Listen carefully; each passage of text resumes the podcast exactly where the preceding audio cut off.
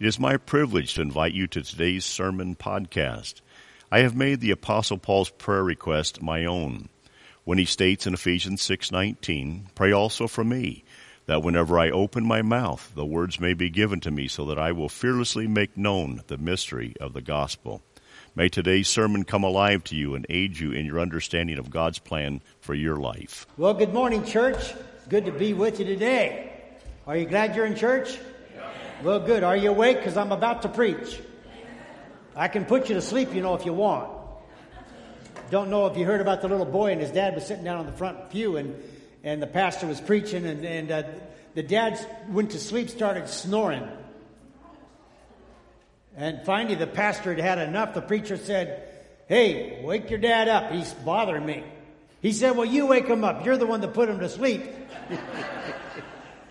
anyway, good to be with you. Thanks for joining us on live stream. We're going to take a few moments here and spend some time in the Word of God. Uh, before we do, let me just say uh, this week, continue to pray. Uh, we have board meeting Tuesday night. That's scheduled every every month.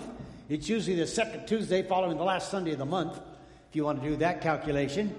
And uh, so Tuesday night, I understand the board's going to go into executive session, which means uh, they, they, at the end of our regular board meeting, they go into a session where it's just the elected officers. So the staff aren't there, anybody that's not elected to the church board, um, they, they leave the room. That would include me. I'm not elected to your church board. Um, I get paid for being good, they're good for nothing. So that's the way I look at it. Um, and so we'll leave and they'll talk and they'll pray. And in fact, there's some good news on the horizon.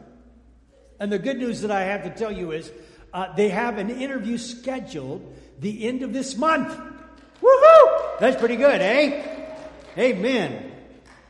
Well, you didn't seem as nearly as excited as I was. Someone asked me last week, they said, Pastor, how long's it been? I said, Well, I'm not really counting. I think it's around 14 months.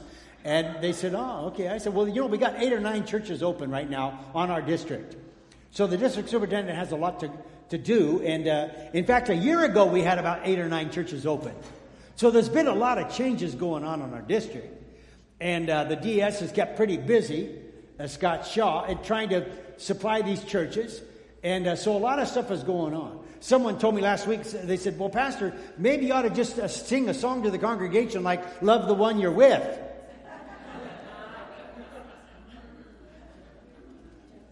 All right, then I'll start singing I'll Be Home for Christmas. Oh, man. Well, who said church ought to be boring? Amen? Amen. I think God gave us laughter for a reason. And uh, the more we laugh, the more I like it. Well, we've been asking a question. I started last week, we, we started asking a question. Uh, how do we know that this Bible, this, this thing we call the inspired Word of God, how do we know that it's true? How do you and I know it's reliable? I mean, when someone argues, oh, it's just a bunch of junk. That's just another religion. What do you say when someone challenges your faith in this book? What kind of a validity do you, are you aware of that the Bible has? Well, that's kind of where we're, where we're going. We started it last week a little bit.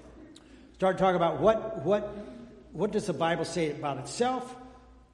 What is the criteria that we use to say that the Bible is a valid piece of literature that can make a difference in our lives?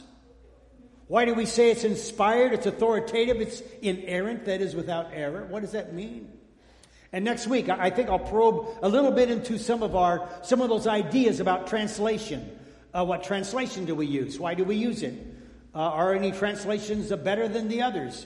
Um, uh, we, will even talk about what's a Wesleyan Arminian perspective on the Scripture. How do we interpret Scripture? How do you interpret Scripture? Um, how do we develop our sermons? What directs us? What guides us? when we open the Word of God. It's a serious thing. And I, for one, believe that uh, what the Scripture teaches is that those who open the Word of God and teach the Word of God will be held accountable at a higher level than those that don't. Woohoo! That's a scary thought. So anytime we open the Word of God, it's a, uh, it's, it's a very serious vocation. Whether you're a Sunday school teacher or a children's worker, uh, we don't want to mess with the Word of God. We want to rightfully divide the Word of truth. Amen? Amen? That's what the Scripture says. Rightfully divide.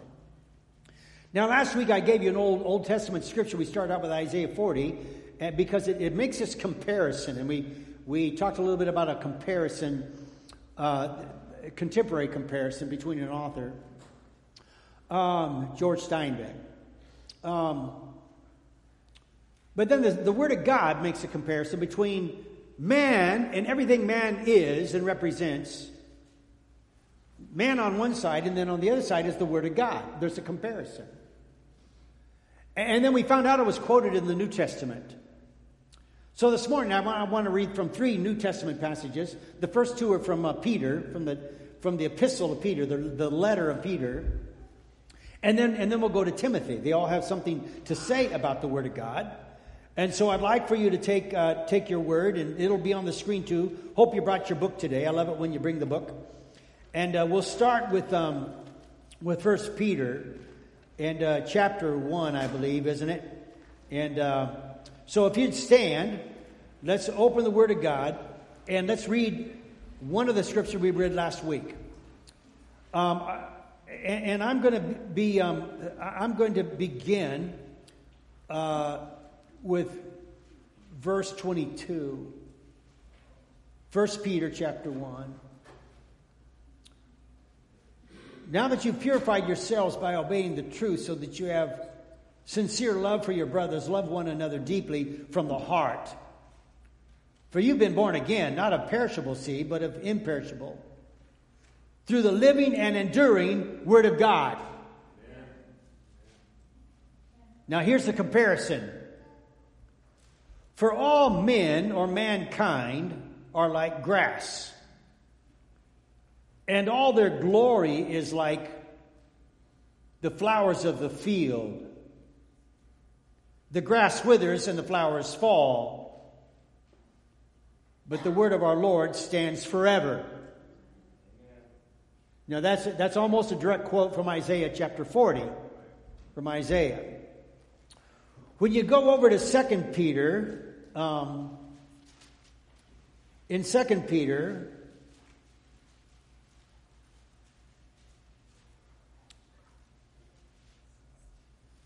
Uh, I, I want to start with verse 16. It kind of gives us a broader context of the text. Here's what Peter says We did not follow cleverly invented stories when we told you about the power and the coming of our Lord Jesus Christ.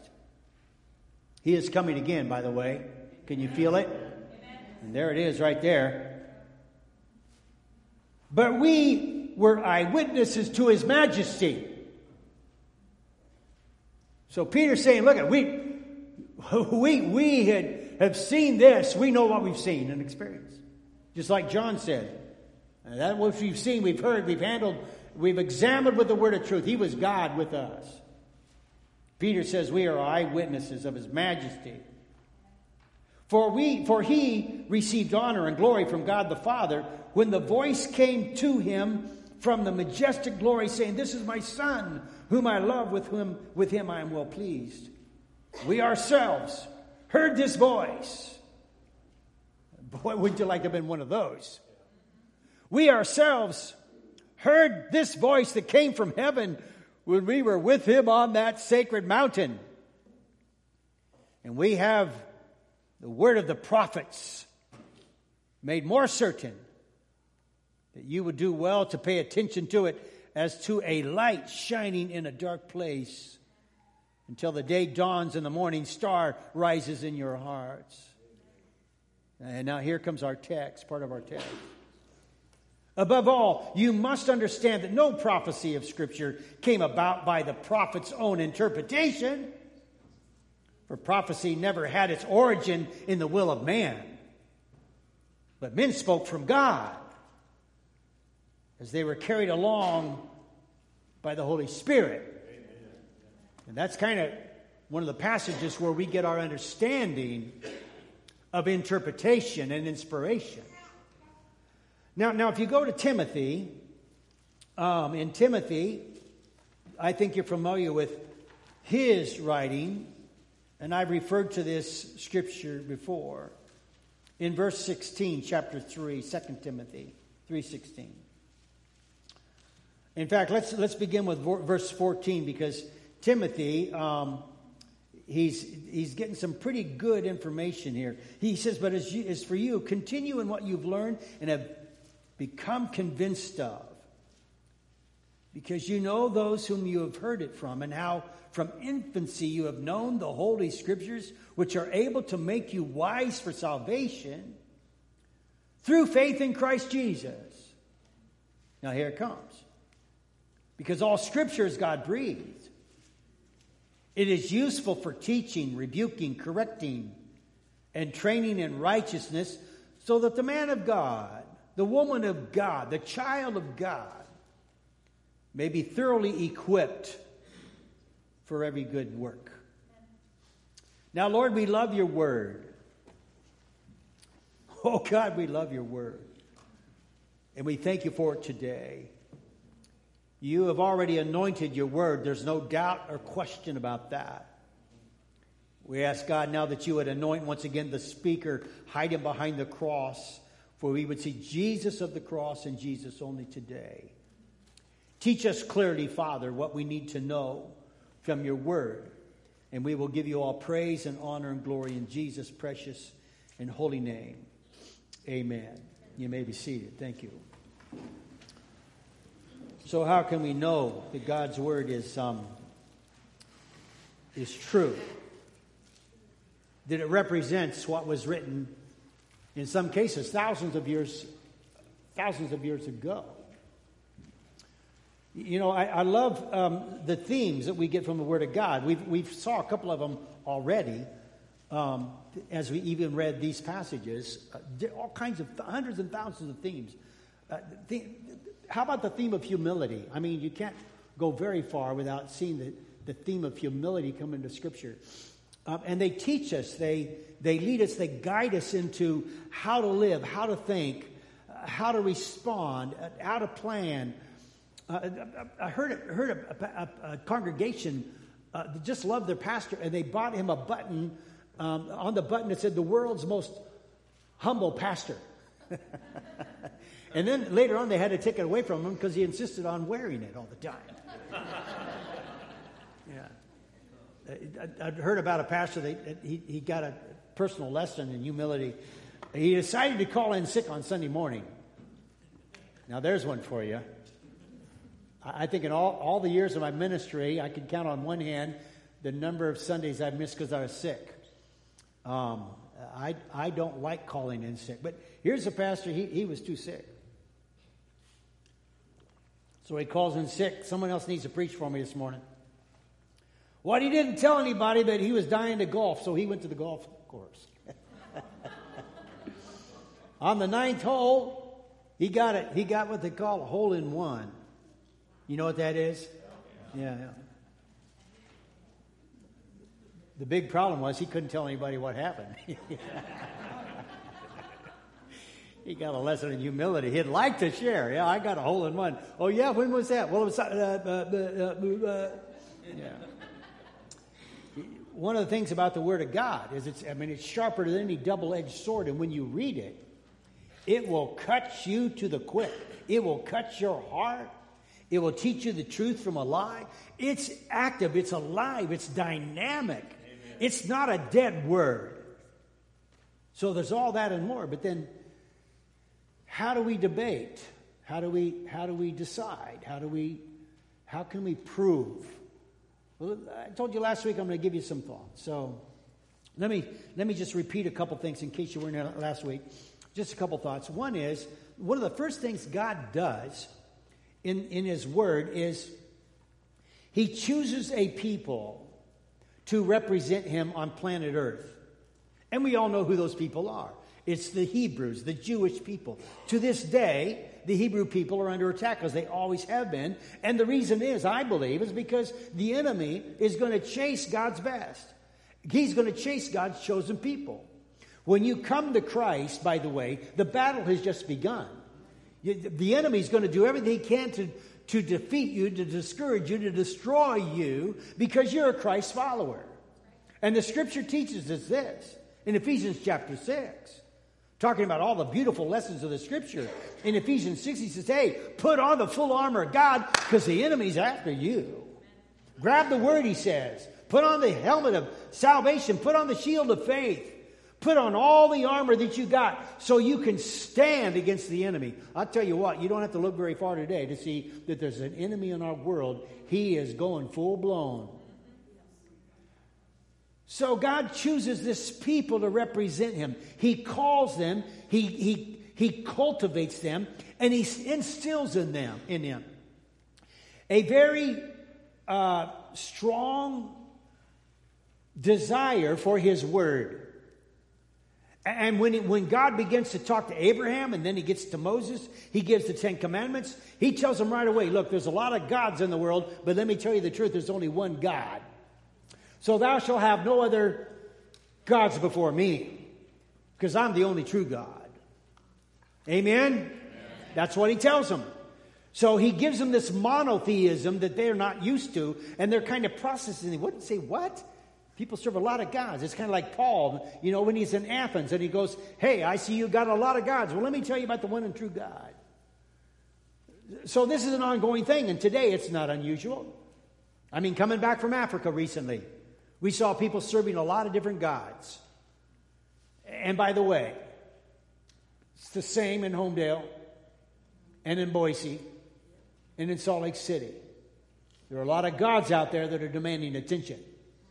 That God's word says there's only one God, and God reveals himself to his people. We read a little bit of that last, last week in Deuteronomy chapter 6, 6 in the Shema.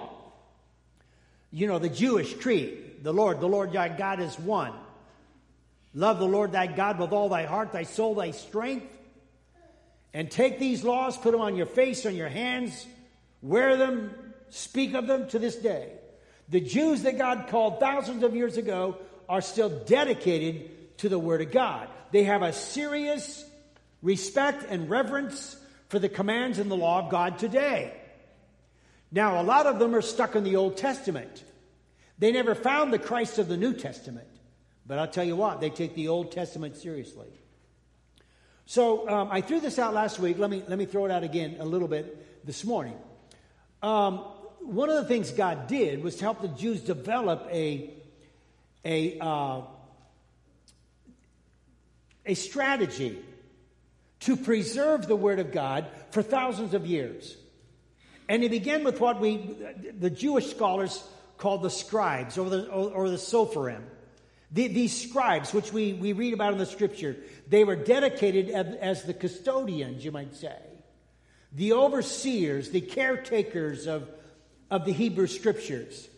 And this started someplace between, the best we can find is between the 5th and the 3rd centuries BC. So thousands of years ago, hundreds of years before Christ, these guys were already focused on taking the word of God that came to them and, and making sure it was protected. And their only job, their only job, the Sopherim, these scribes, was to carefully preserve the ancient manuscripts of the law of Moses, the Old Testament.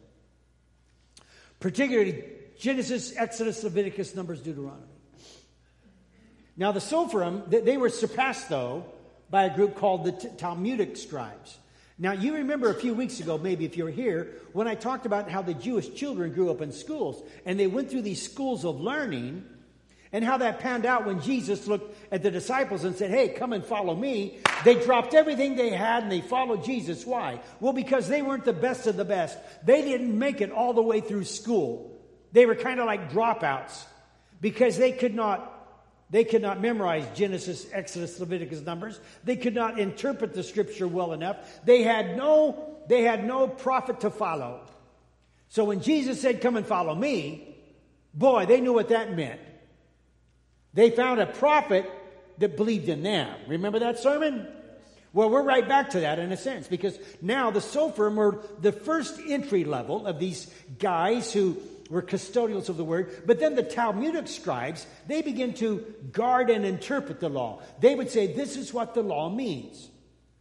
And you can see how uh, if you move towards legalism, why the Jews, before you knew it, they had 600 and some laws describing everything that God put down. They took it, they went overboard. But their job was to guard and to interpret the law.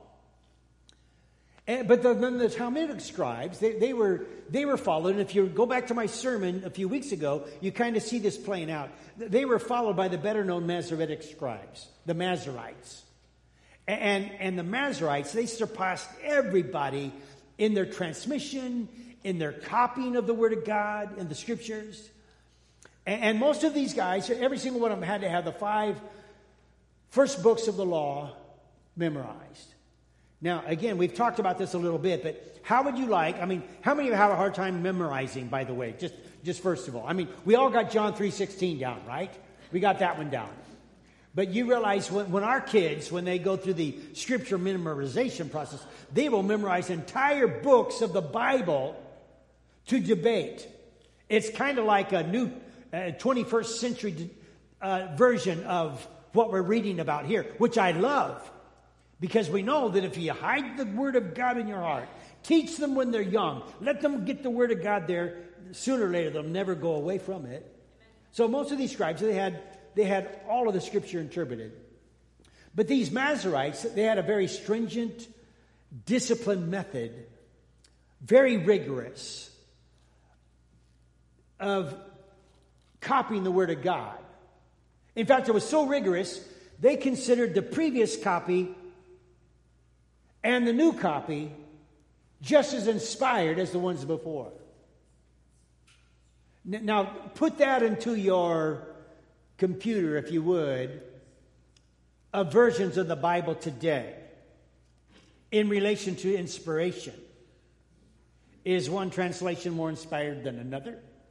Well, when you come to these Masoretes, they would take a copy. I'm the most recent, then they copy it again, and they considered the new one just as inspired, just as authoritative, just as inerrant as this one. Why? Well, I'll give you a couple ideas. But what I want you to see is God in His divine providence. He preserved the Old Testament.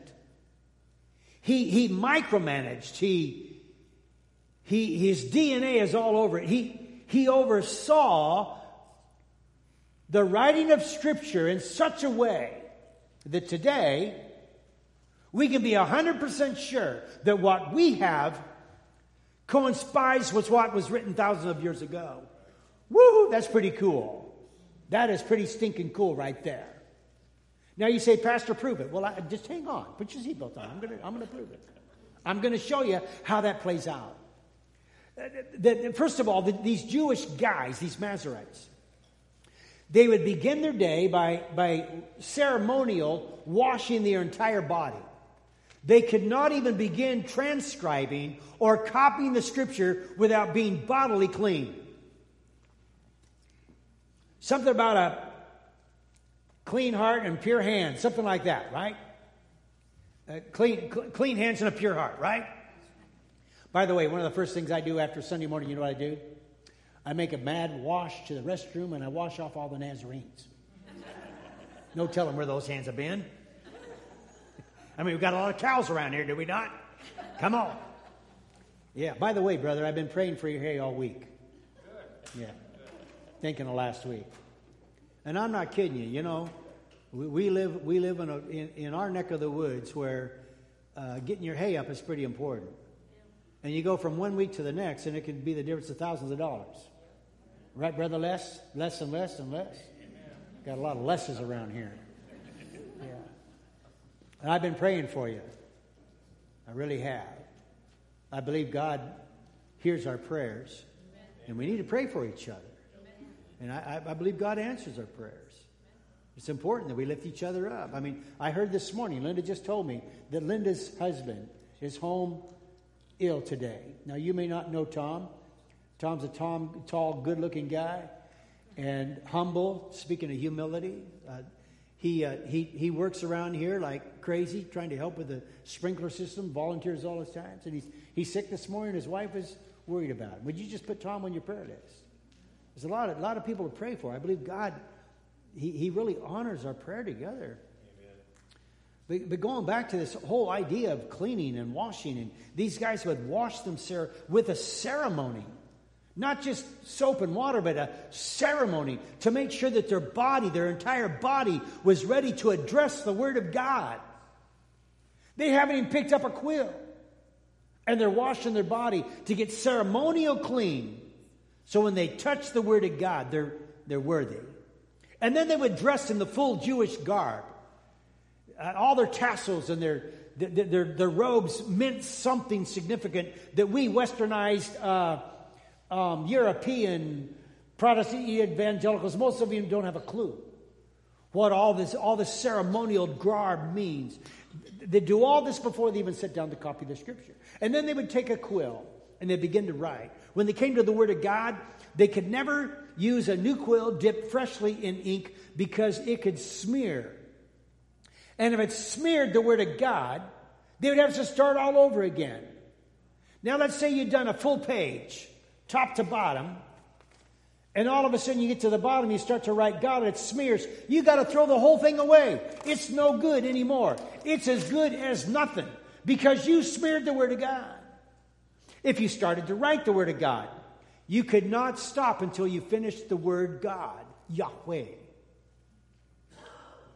Even if the king entered the room, you had to finish writing the word God before you stopped stood up to honor the king. That's how serious they were. Now, now I wrote down some of the rules. Here's some of the rules the Masoretes had to follow. You ready for this? Here's the rules. The Masoretes guidelines for copying copy after copy after copy for hundreds, thousands of years. Number one, the scroll must be written on the skin of a clean animal. Can't be a dirty animal. It's got to be an animal without spot or blemish. Woohoo! Number two, each skin must contain a specific number of columns equal throughout the entire book. Try doing that on your next love letter. Come on, I'm being serious. Try do an equal number of columns throughout the entire book. Number three, the length of each column, the length must extend no less than 48 lines or more than 60 lines. The column breadth must consist exactly of 30 letters. Exactly. How are you going to do that? How are you going to make sure that every line has 30 letters in it? That ain't going to be easy. The space of a thread must appear between every consonant. So if, if, if, if, you wrote down a consonant and it had two or three threads, you had to start all over. Are you getting how painstaking this would be to copy the Word of God? These Masoretes took this very seriously. This was their job to protect to govern, to watch over the Word of God, to make sure it was exactly as it was given to them earlier. Um, a, a breadth of nine consonants had to be inserted between each section. A space of three lines had to appear between each book. The fifth book of Moses, Deuteronomy, it had to include exactly, it had to conclude exactly with a full line. Had to be a full line. And nothing can be copied by memory. You can say, "Well, I know John 3:16 for God so loved the world." No, no, no, no, no. You had to you had to look at the word, you had to write it down. For F O R. God G O D. So S O. Love, love. You couldn't do it by memory. You had to look at the words, and the scribe then had to count the number of times each letter of the alphabet occurred in each book and compare it to the original. You don't think God wasn't all over this? I'm telling you, God was all over His Word. If a manuscript was found to contain even one mistake, you know what they did? There it is on the ground. It's no good. One mistake. How many remember the days of uh, um, typewriters? Woohoo! Hunt and peck. Uh, one of our grandsons, he saw an antique typewriter at a store. It was way too expensive. Oh man, I'd love to have one of those.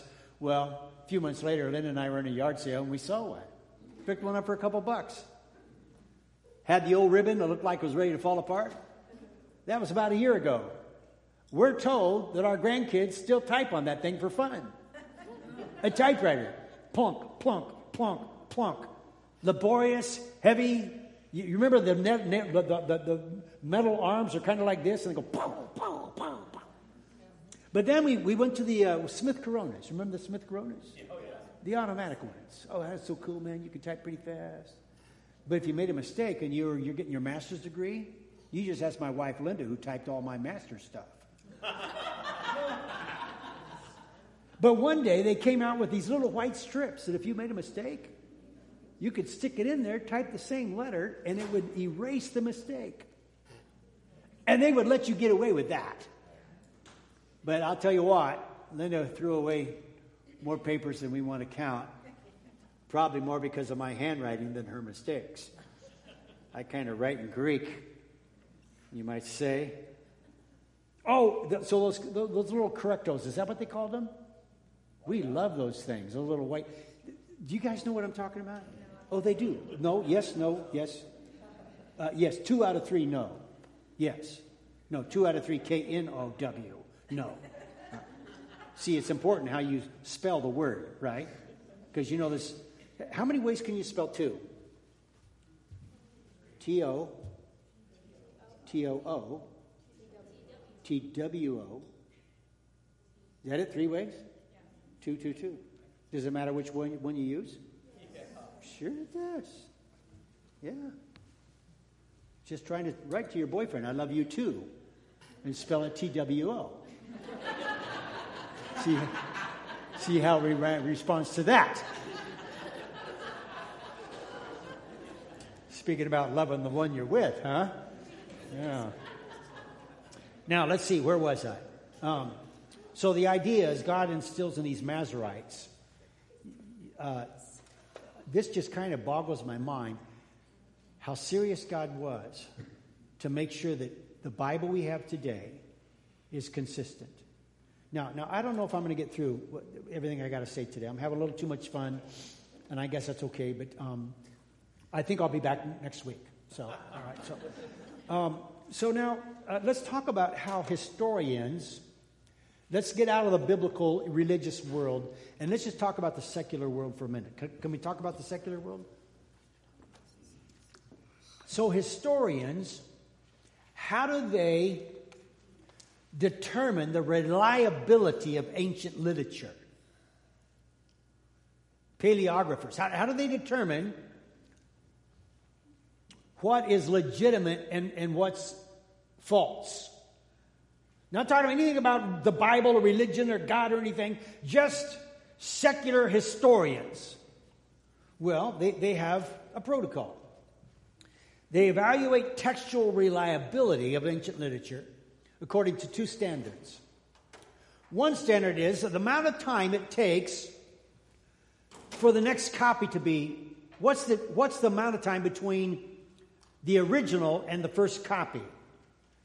Is it a year? Is it two, three, four? Is it, a, is it 150, 2,000, 1,000? So, how much time did it take for someone to copy the original? So, that's the time amount. The second criterion is um, how many copies are there? Is there one, two, three, four? Are there only segments? So, secular historians, when they look at ancient literature, they ask these two questions How long did it take for the first copy to be done, and how many copies are there? Now, until recently, um, when I say recently, it's a little before my time, but not much. We didn't know how accurate our Bible really was. I mean, we had some pretty good guesses. But back in 1947, in Israel, in, in out of the desert, there were some shepherd boys, two shepherd boys, watching daddy's sheep. And uh, what do shepherd boys do with rocks? They throw them. Sure. My little granddaughter this week, I was with her. We are around rocks in the driveway. She picks up rocks, starts throwing them. I, I'm inside, I'm just going, would you just please leave the rocks alone? You're going to hit my car. But kids throw rocks. So these two shepherd boys throwing rocks into caves in an area called Qumran. Now, anybody been there before? It's an amazing area. I've been there a couple, two, three, four times. It's an amazing area. This is a this is a historical area. It's not traditional. It's historical. It's the real place. And these boys are throwing rocks in the caves, and all of a sudden they throw a rock in a cave and it goes crack, crack, crack, and they go, What in the world was that? That wasn't dirt. So they climbed up into the caves.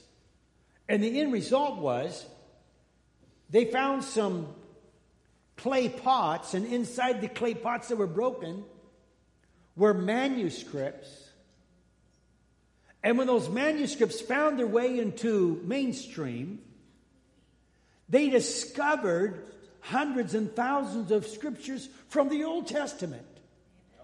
This was written hundreds of years before.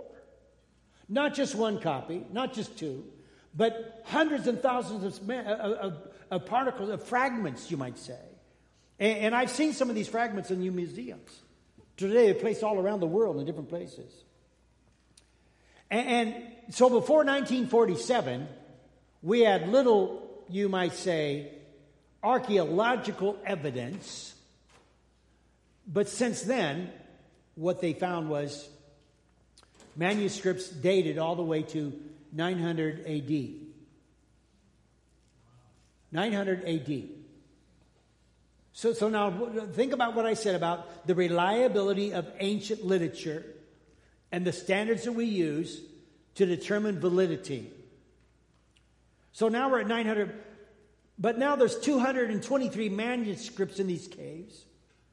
And it's what we call the Dead Sea Scrolls, by the way. I'm sure you've heard about them. You've, some of you probably researched them. The Dead Sea Scrolls. And what they found out, they, the paleographers, they've, they've dated this, these manuscripts, the manuscripts, hold on now, to 125 years before Christ before Jesus. 125 years before how many how many thousands of years would that be now? Do the math. 125 years before Christ. Well, it's been over 2,000 years since Christ. So, so you add it up. But here's the exciting part. When you look at the Dead Sea Scrolls, they begin to translate them. They took the fragments, brought them out. They, they found more, more pottery, more scriptures, more scrolls. They found, I think, the, almost the entire book of Isaiah. That's pretty cool. The entire book of the Isaiah they found in these scrolls, in these caves. And word for word, word for word translation, what we had in the Dead Sea Scrolls is 95% corrected to what we have today in this Bible. 95% correct.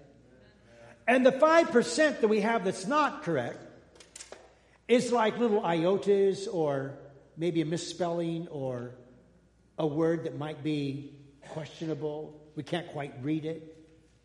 95%. In other words, in other words, the greatest manuscript discovery in our lifetime. In our lifetime. I don't care how old you are here today. You might be older than me, and that's really, really old. It doesn't matter. The greatest manuscript discovery of all time revealed that a thousand years of writing and copying the Word of God has no deviation from the, from, from, the original.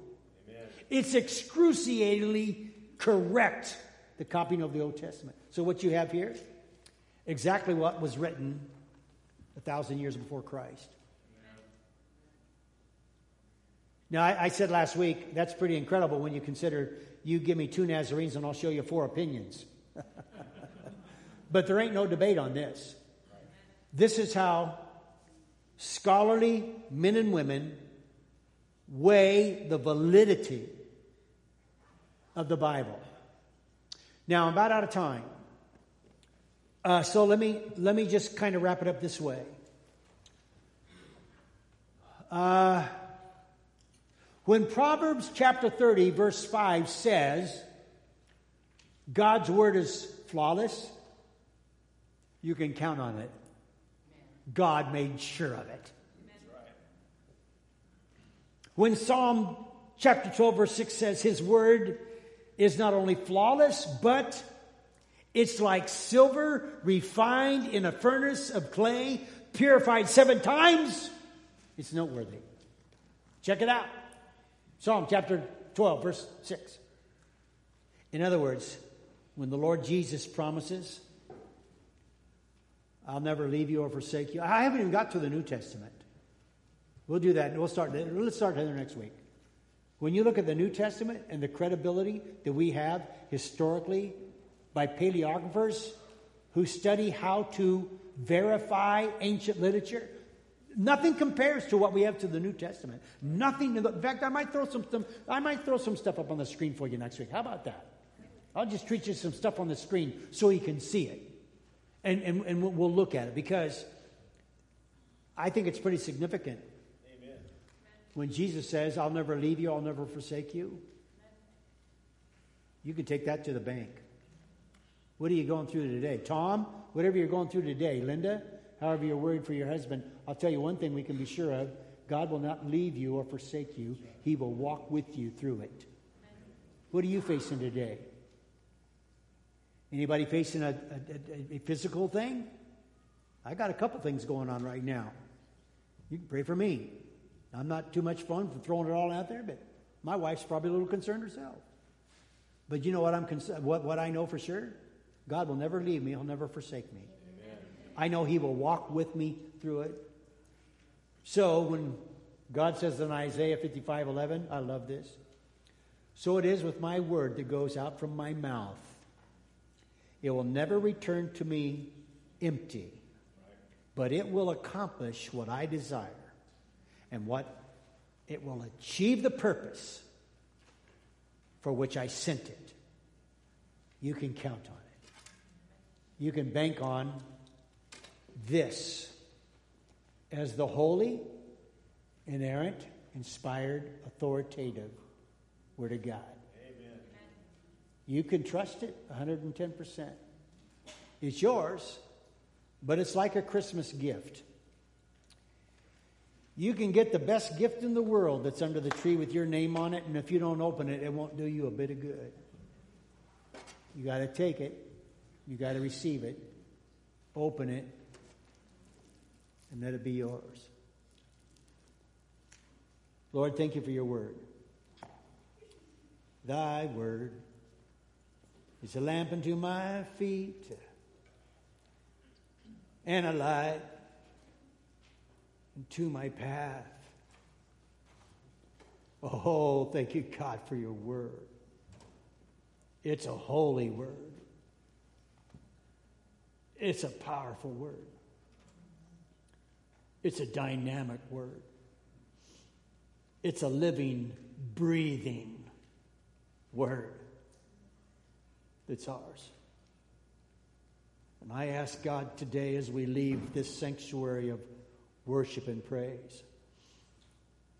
That we would take your word now with us and we would be doers of your word and not just hearers only. Now, Lord, bless the people. May the Lord bless you and keep you. May the Lord make his face to shine upon you. May the Lord be gracious unto you, turn his face toward you and grant you peace. In the name of Jesus, the Son of God. Amen. Amen. God bless you, church. Have a wonderful week. I want to thank you for joining today's sermon podcast. You can find a copy of today's sermon, as well as other sermons, and the sermon outline from today on our church's website, www.mvcnaz.org. It is my prayer also that you will seek out a church home that recognizes the authority of the Bible.